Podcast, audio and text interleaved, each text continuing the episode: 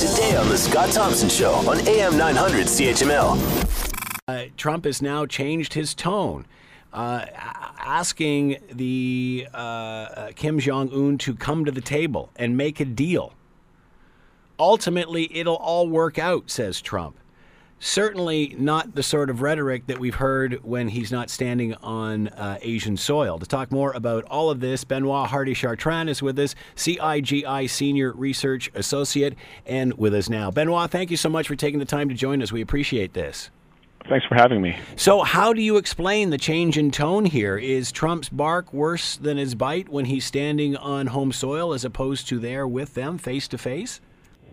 Uh, it could be that, but it remains uh, quite surprising, especially when we consider that barely 24 hours uh, earlier, when he was in Japan speaking with uh, the Prime Minister Shinzo Abe over there, um, he still used rather harsh rhetoric on the North, uh, although he did avoid there to uh, some very incendiary comments on the North. He still talked about the importance of harsh rhetoric. He said that weak rhetoric on the North for the last 25 years have not has not led to anything. So barely 24 hours later, now he's taken a very different tack. He's talking about possibly meeting Kim Jong Un. Um, why would he do that? I think possibly for uh, because he wants to appease the South Korean leader Moon Jae-in, and the reason for that is Moon Jae-in arrived in power in la- uh, last May, promising more dialogue with the North. He's a progressive, a liberal, a liberal, very different from uh, Donald Trump, and that has led to some um, some tension, some friction between uh, America and his uh, its uh, South Korean ally, and therefore I think he was really trying to appease him, try to you know mend, make amends with with his ally So I think that may uh, go a long way towards explaining why we had this sudden reversal of tone from Donald Trump. How is that accepted by others? How does how do the rest interpret this?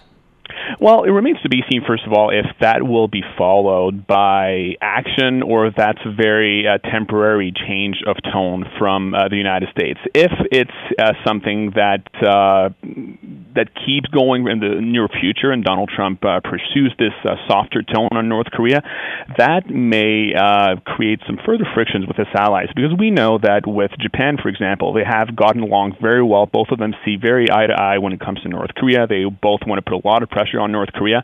And suddenly, if this reversal uh, comes true, and as I said, uh, keeps going like this in the future, then that will create friction. But to be honest, I wouldn't be surprised if we see um, Donald Trump going back to its more um, his more usual rhetoric, maybe not as harsh as we've seen in the last few months when there was a sort of war of words uh, with North Korea. But still, I think um, I wouldn't be surprised if we went back to a slightly more uh, um, bellicose uh, tack on North Korea.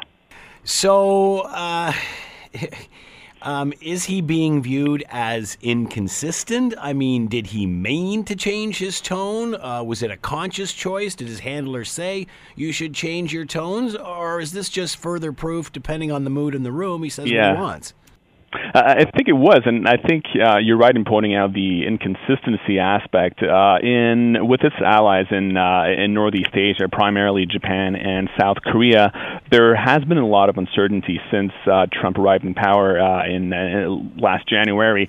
he is seen as being fickle, as being non completely committal to the relationships in East Asia, and several of my talks with interlocutors from government in South Korea and uh, and Japan have uh, just confirmed that this is the general view in these countries. And although the Trump administration have, have, has gone a long way uh, to try to assuage their fears and tell them that yeah, yes, the United States is committed to their to their security, uh, the reality is um, these sorts of reversals, and this is not the only one. There has been there have been other contradictions in the last few months. You know, Trump saying something and uh, Defense Secretary Mattis saying something else, or Tillerson saying something else and that certainly doesn't help um, allies in Northeast Asia who need uh, consistency from the United States. It doesn't help them um, when it comes to you know being confident in in, in the uh, reliability of the American ally. Well, you talked about Tillerson. I mean, he pretty much took him out on, at the knees a few weeks ago when he right. basically said he was wasting his time trying to negotiate with North Korea. Now he's turning turning around and saying, "Oh, they've made a lot of progress." So I mean, exactly. What what what's Tillerson supposed to do? Stand up or sit down? Here?